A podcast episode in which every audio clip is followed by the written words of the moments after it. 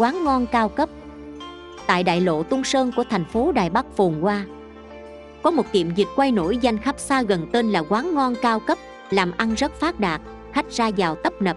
Cửa tiệm rộng lớn, thiết kế sang trọng, nhân viên nam nữ phục vụ trong quán đều trẻ trung, mặc toàn tây âu trắng.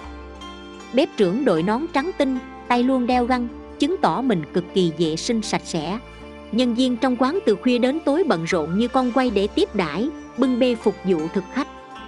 Còn vị chủ quán họ thái, tuổi ngoài 50 béo tròn phục phịch, mặt tây âu, mặt mày hớn hở ngồi nơi quầy thu ngân sau máy đếm tiền, tay đeo đồng hồ vàng chói, cười te tét, vui tới không thể khép miệng lại.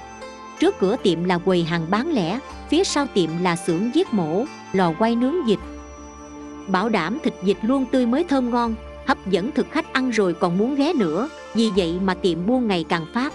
Mấy năm gần đây tiệm lập chi nhánh các nơi, chủ quán ngày càng mở rộng nghề sát sinh và bạn bè giao tế thù tạc càng nhiều. Trong đây không thể thiếu các thực khách của tửu gia, vũ trường, tiệm vàng, sòng bạc. Phải nói lúc này cũng là thời kỳ ông hưởng thụ tiêu xài vô cùng mãn ý, biết thế nào là cực khoái của kiếp nhân sinh.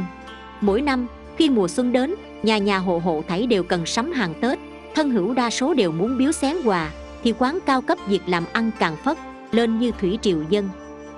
Khách quen muốn mua được dịch quay mới ra lò, phải sắp hàng chờ đợi từ 3 đến 5 tiếng.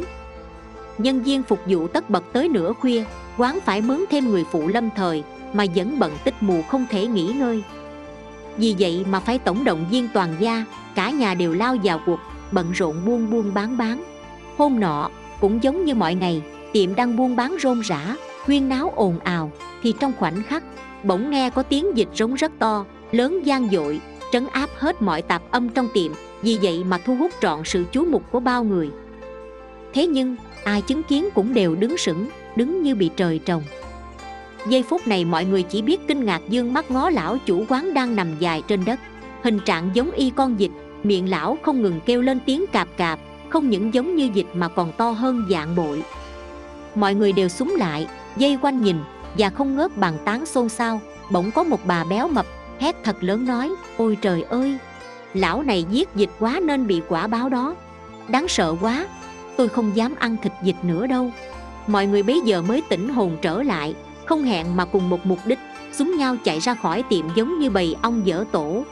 Bà giám đốc phu nhân dội mời bác sĩ đến chữa trị, nhưng dù bác sĩ tài ba đến mấy cũng không thể nào khiến ông ngừng kêu tiếng cạp cạp quái gở kia.